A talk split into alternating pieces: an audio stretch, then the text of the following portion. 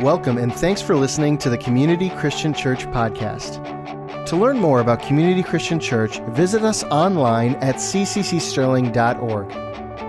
Today's message comes from Pastor Tony Ria.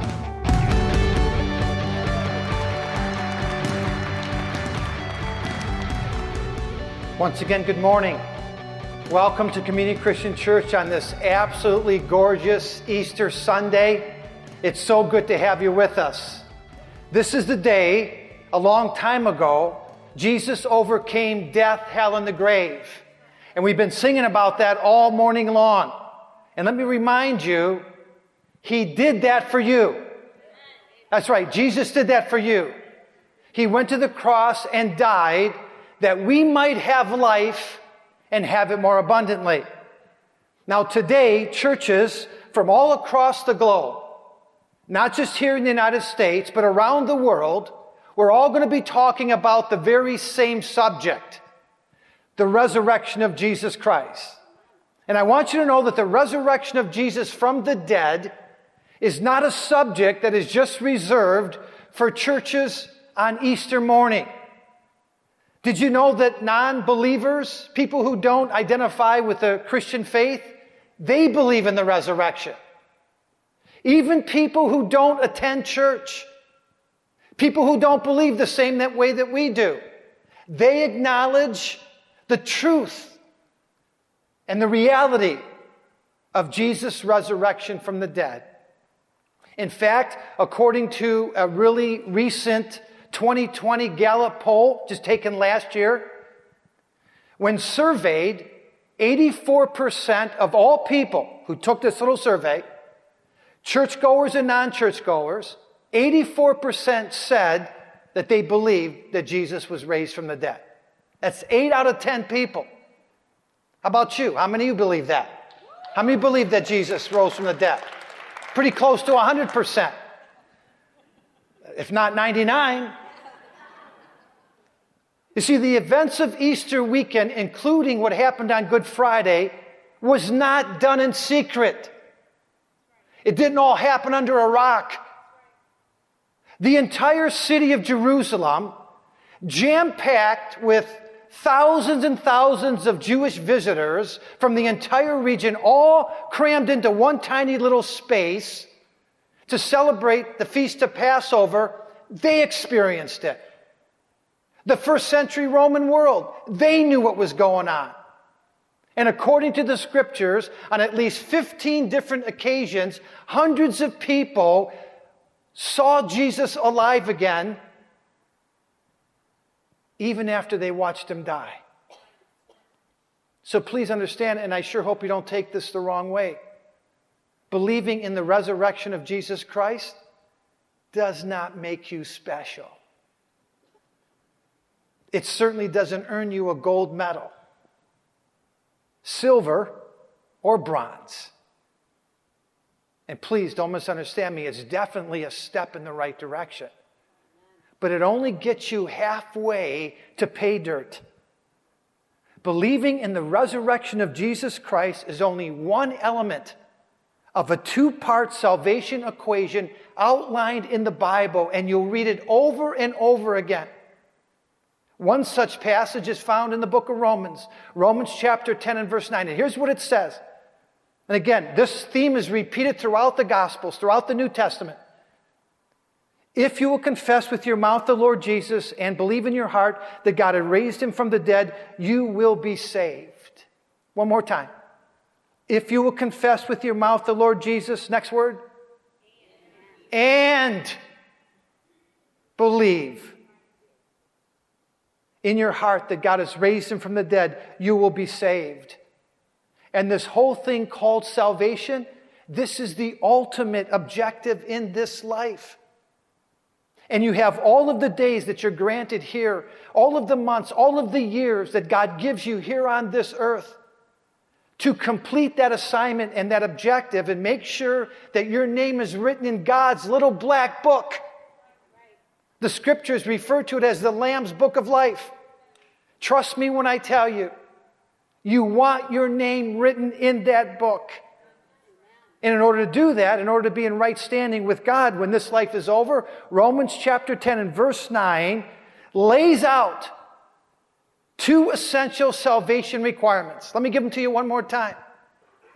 First of all, you have to believe in your heart that Jesus came to earth as a man. He went to the cross and he died there, but he didn't stay dead. Three days later, he was raised to life again. That's the first thing. And there's a lot of people who can raise their hand to that one. As I mentioned just a few moments ago, 84% of the people surveyed say they believe in the resurrection. But there's more than just that piece. Romans 10 9 says there's a second mandatory element. In addition to resurrection, you also have to confess with your own lips that Jesus Christ is Lord.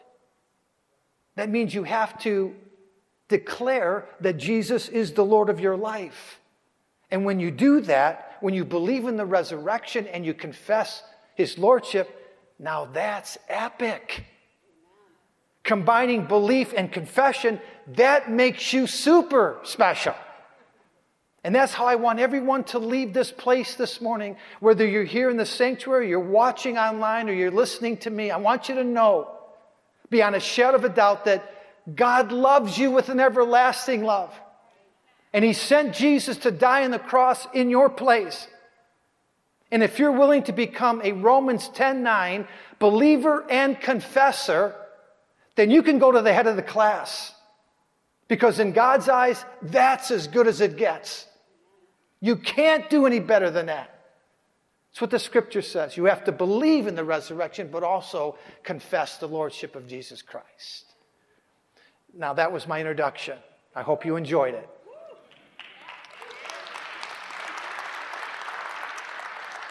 It's Easter, so let's read a portion of the Easter story. And since we're in the middle of a series entitled The Gospel According to Mark, why don't we start with Mark's account? Mark chapter 16, verses 1 through 7. When the Sabbath was passed, Mary Magdalene, Mary the mother of James, and Salome bought spices so that they might go and anoint him, anoint Jesus. And very early on the first day of the week, when the sun had risen, they went to the tomb and they were saying to one another, Who will roll away the stone for us from the entrance of the tomb? And looking up, they saw that the stone had been rolled back. It was very large. And entering the tomb, they saw a young man sitting on the right side, dressed in a white robe, and they were alarmed. He said to them, Do not be alarmed. You seek Jesus of Nazareth, who was crucified? He has risen. He is not here. See the place where they laid him, but go tell his disciples and Peter that he's going before you to Galilee. There you will see him just as he told you. Now, the Gospel of John adds a little more detail to the story, so let's read a few verses from John. John chapter 20, verses 11 through 16.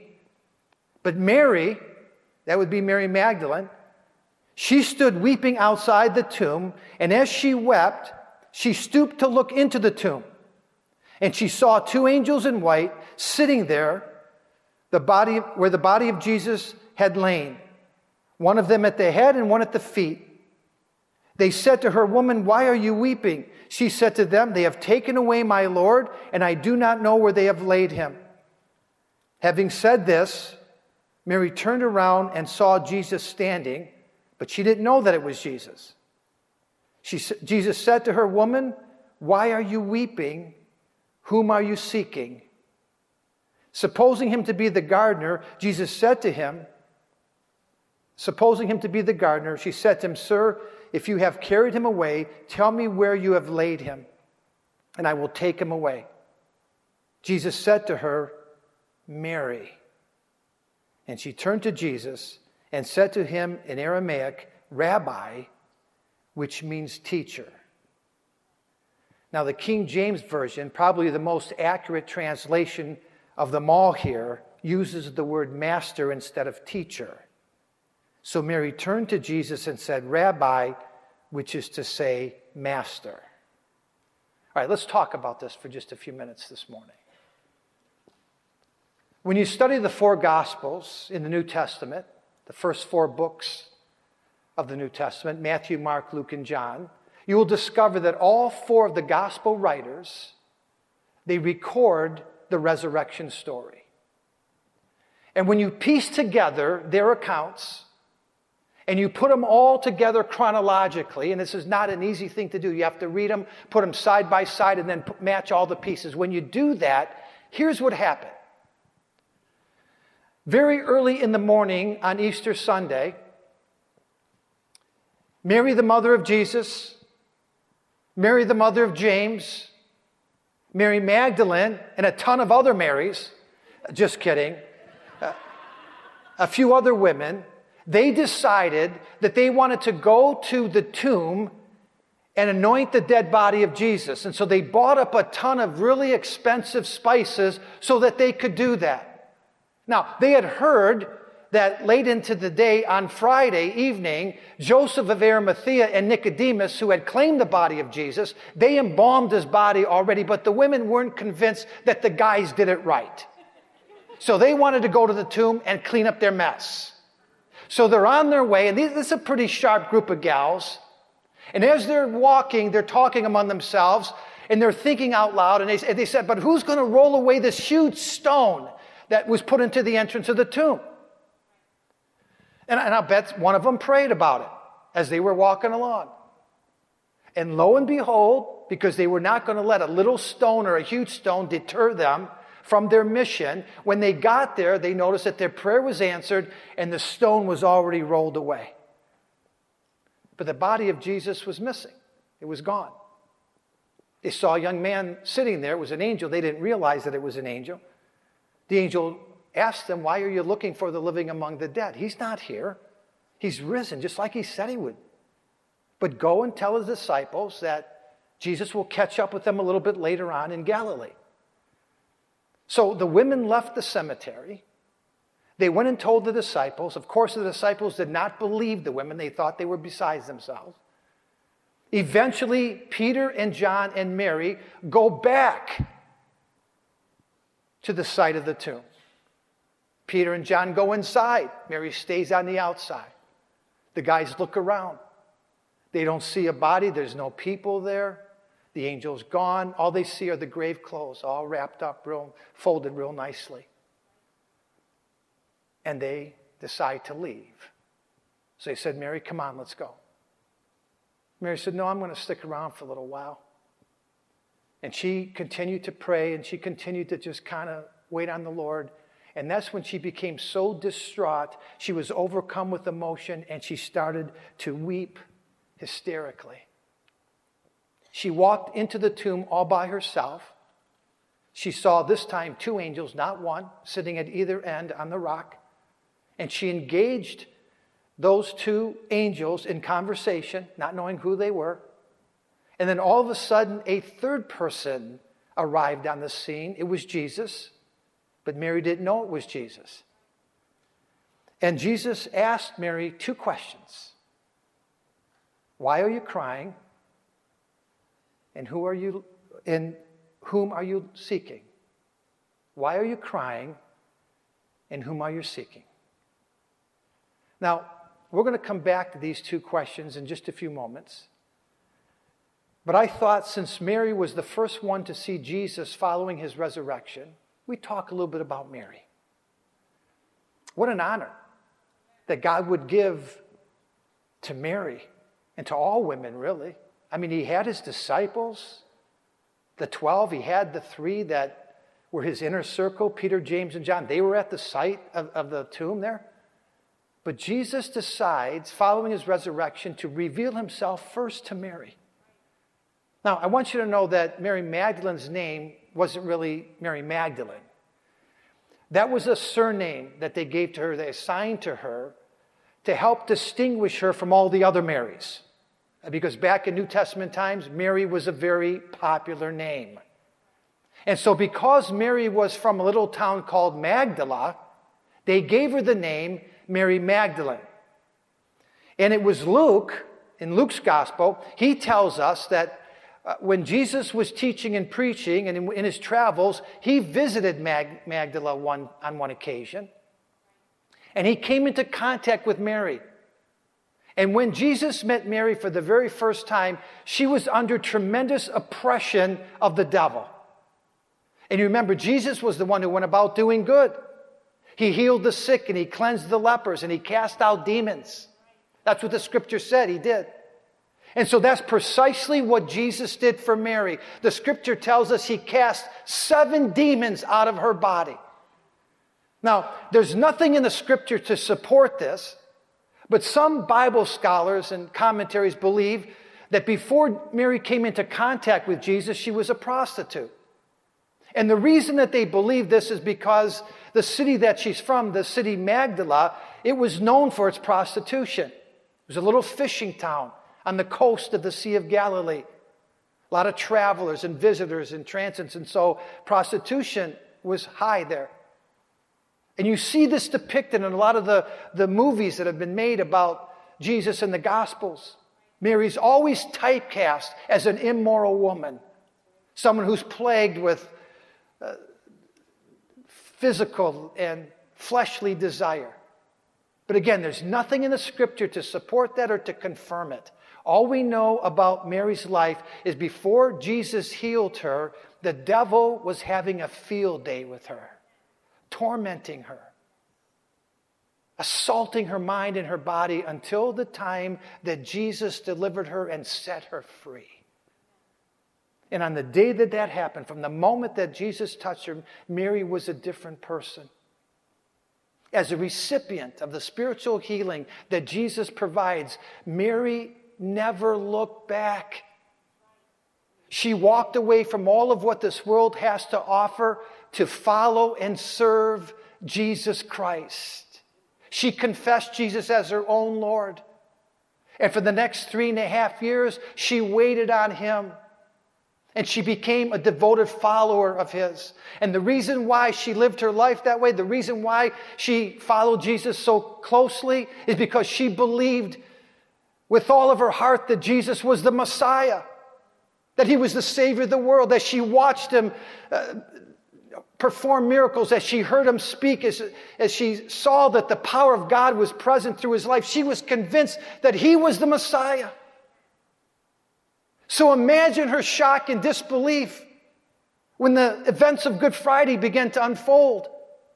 And early in the morning, she heard that Jesus was arrested and turned over to Roman authorities. And they condemned him to die. And he was beaten within an inch of his life.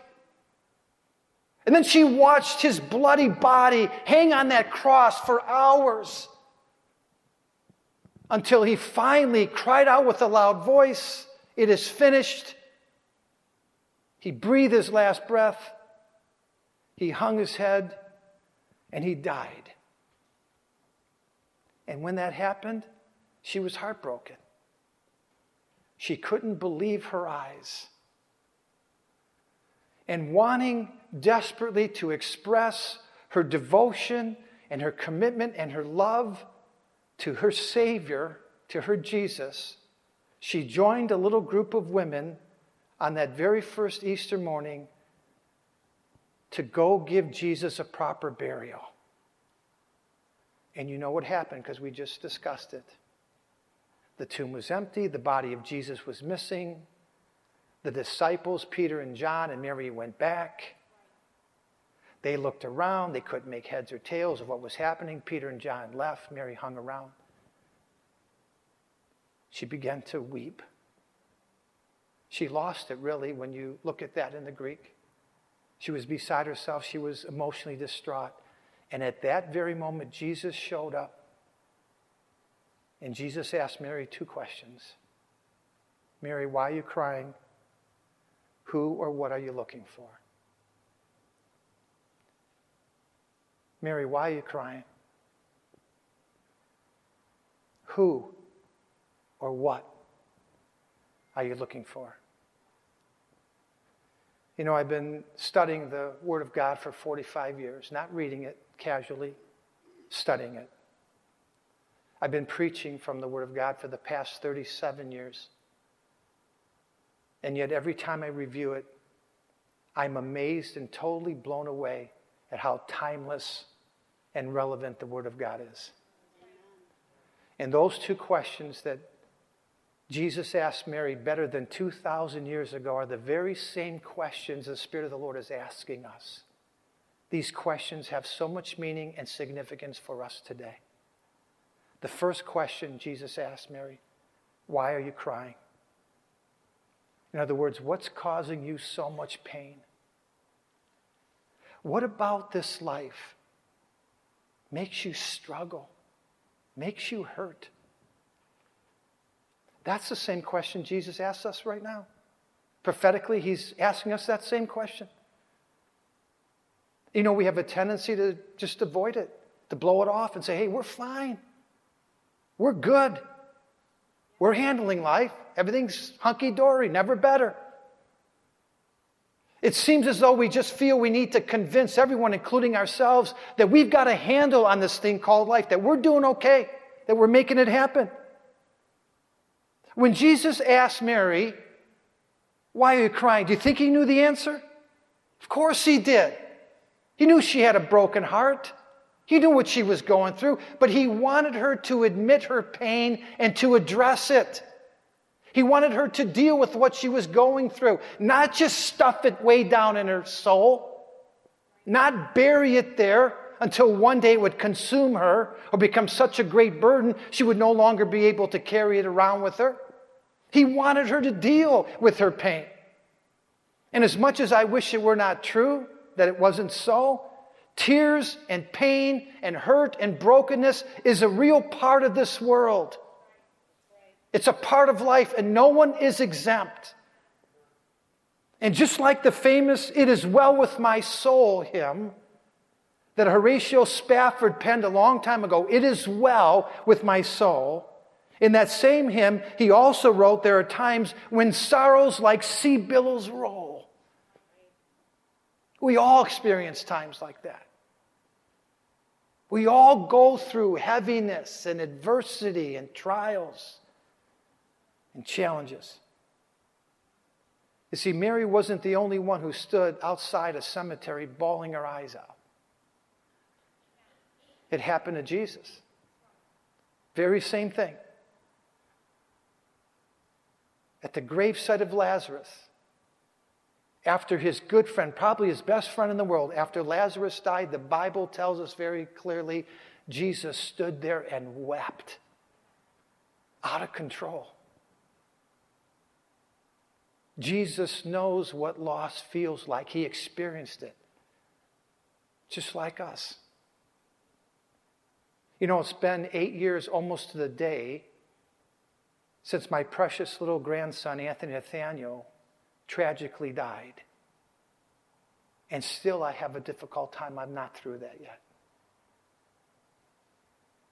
Most everyone here has experienced some death, if not of a family member, a, a known loved one or friend, especially during the pandemic. Over the last 12 months, we've buried several of our members. You see, death stings like crazy, and loss hurts.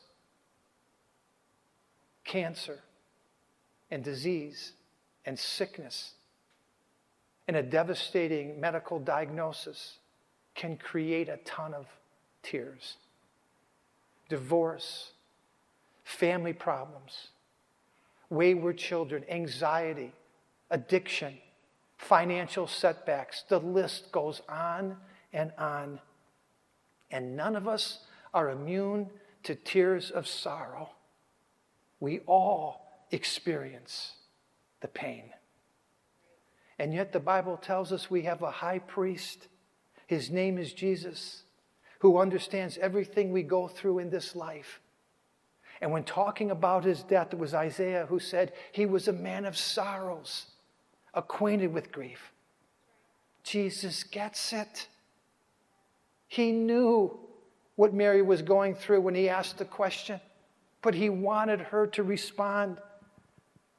And when God prophetically says the same thing to us, what, why are you hurting? Why are you crying?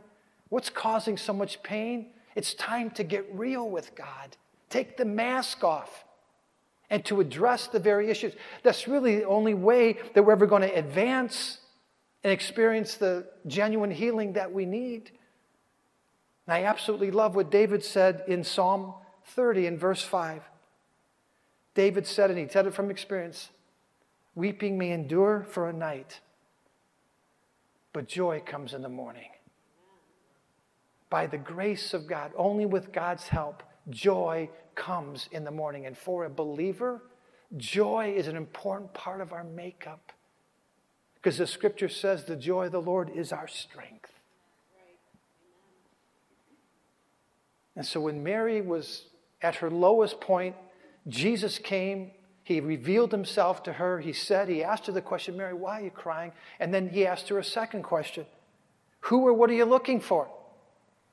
And this is another one of those ageless questions that we all need to seriously consider. What is it that we really want out of life? Do we know? Do we have a clue? What's really going to satisfy the longing of our soul? Is it true love? Is it lasting or personal happiness? Financial security? Is it success? What is it that's going to finally remove the hole that we have in our heart? Motivational speaker and life coach Steve Maraboli, he says cemeteries are full of unfulfilled dreams, countless echoes of could have and should have, countless books unwritten, countless songs unsung. Coach Steve goes on to say, I want to live my life in such a way that when my body is laid to rest, it will be a well needed rest. Rest from a life well lived, a song well sung, a book well written, opportunities well explored, and a love well given and expressed. How many of you know these are very lofty aspirations? And the only way that we could ever accomplish them is with God's help by His grace. And in Psalm 37, it was David, once again, who said, God knows us. He created us, He calls us by name. And He knows us so well, He knows what we need, that God is willing to give us the secret desires of our heart. But there's a conditional component in that passage in order for that wonderful promise to become a reality. In verse 4, Psalm 37 and verse 4, David said, We have to delight ourselves in the Lord, and then He'll give us the desires of our heart. We have to delight ourselves in the Lord, and then God will show us the way. In other words, our greatest desires must be found in Him. In Matthew chapter 13, verse 45 and 46, Jesus put it this way The kingdom of heaven is like a merchant in search of fine pearls who, on finding the pearl of great value or the pearl of great price, he went and sold everything else that he had and he bought it. And I can tell you from experience, Christianity, being a Christ follower, is worthy of all of that investment. And so, again, on that very first Easter Sunday, Jesus found Mary. He asked her two questions Why are you crying? Who or what are you looking for? And as I bring this message to a close, what I'd like to do is ask you a third and a final question.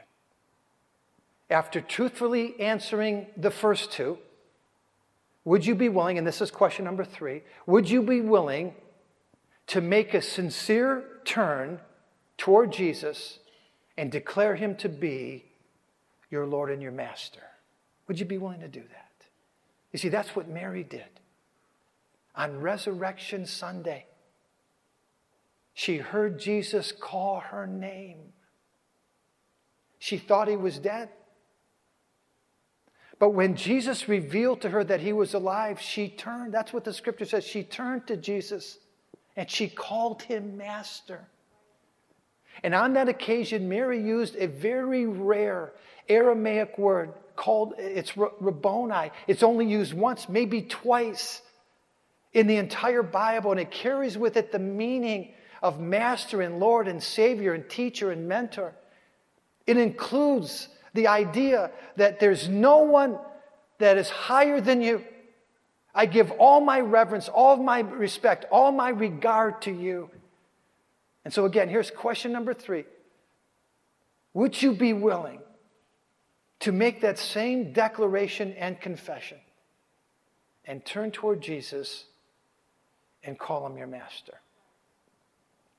Right, we're going to close out our, our service in just a few minutes. We're going to close it out with a prayer and a song, not a wing and a prayer, uh, but a prayer and then a closing song. But just before we do that, I want to just share one final story with you. It's a personal story, I'll, I'll do it quickly. Growing up, I was raised in a religious home. We went to church every Sunday. And even as a young boy, I was very involved in a church that we attended.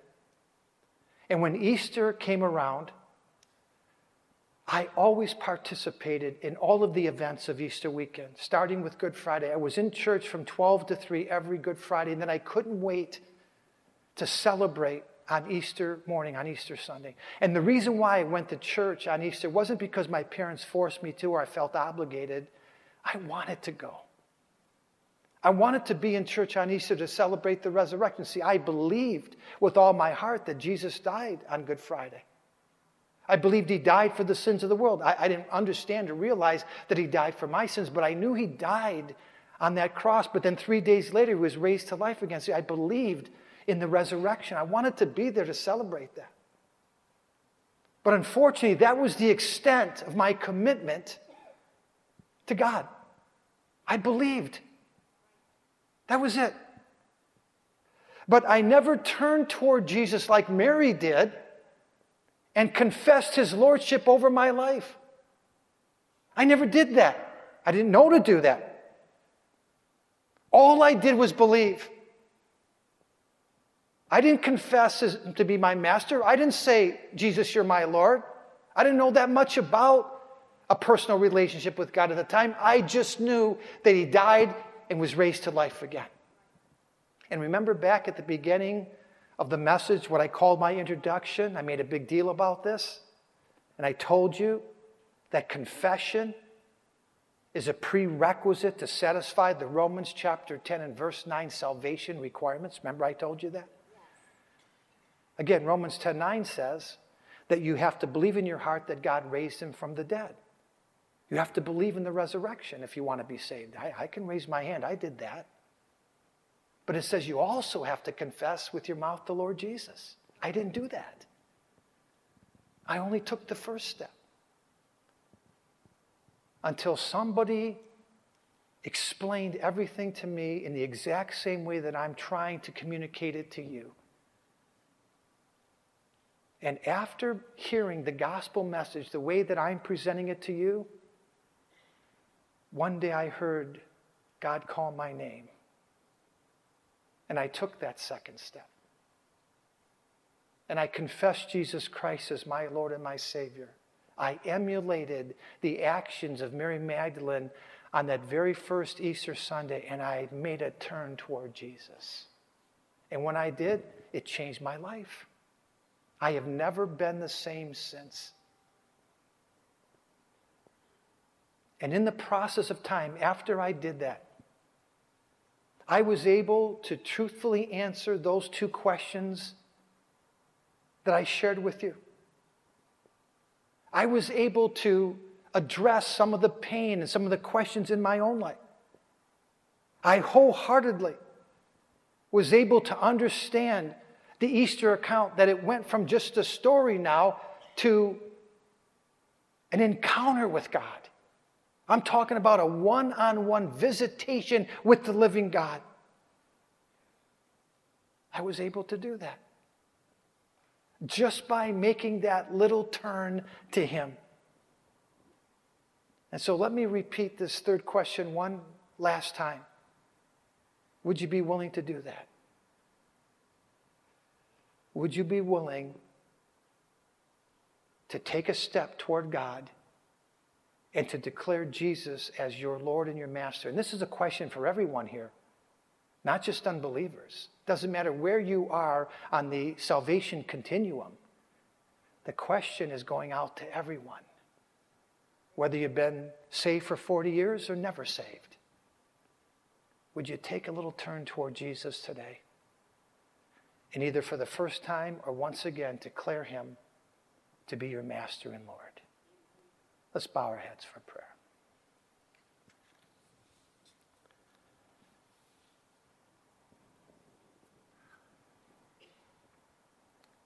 I want to speak into your life right now, everybody who's here. And I want you to understand, and, and this is something that you might know. It might be in your brain somewhere, but everything that we were singing about, all of the videos, all of the presentation of worship, the songs, the lyrics, everything that describes what Jesus did over the Easter weekend, he did that for you. He did that for you. And I believe right now, he is calling your name. calling your name. He knows who you are, He knows where you're at. And just like He met Mary there, and He singled her out, He called her name, and she turned to Him. I pray that you make that same turn. And I'm just wondering if you're here in this place, and maybe you're at home, you can just check the box on your screen there. If you're here and you've never, ever made Jesus the Lord of your life, you've never turned to Him and surrendered your heart to Him. You know the resurrection story, you believe it, but you never really said, Lord, okay, I confess your Lordship. And, and you'd like to do that this morning. Could I just get you to raise your hand? Just raise your hand and hold it up for a second. Thank you. Appreciate it. Thank you. Go ahead, you put your hands down, four or five hands. Anybody else? This is the day to do that, friend. You want to turn toward Jesus. You want to make him your master, Lord. Not just believe in the resurrection. That's great. You want to get the second part of this right too. Anyone else? Give you a second. Let the power of the Lord come over you. Father, we make that turn toward you this morning. We thank you for what happened over 2,000 years ago. We believe it, Lord. And even besides what we believe, we confess that Jesus Christ is Lord. And we choose, like Mary did, to devote our lives to following after you. Lord, I pray for those who've raised their hands, those who might be at home right now, clicking that little salvation box. Thank you for the greatest gift that you could ever give to us, the gift of eternal salvation. And Lord, we just ask you to forgive us. We confess our sins before you. We know you're faithful and just to forgive our sins and to cleanse us from all unrighteousness. Lord, I pray for those right now that they would know beyond a shadow of a doubt as they surrender their lives to you that they have this gift of salvation. Their names right now are being written in the Lamb's book of life. Thank you, Lord, for every Easter miracle, every Easter encounter. Every one of us, Lord, whether we've served you for years and years we can enhance and know a brand new intimate relationship with our great God.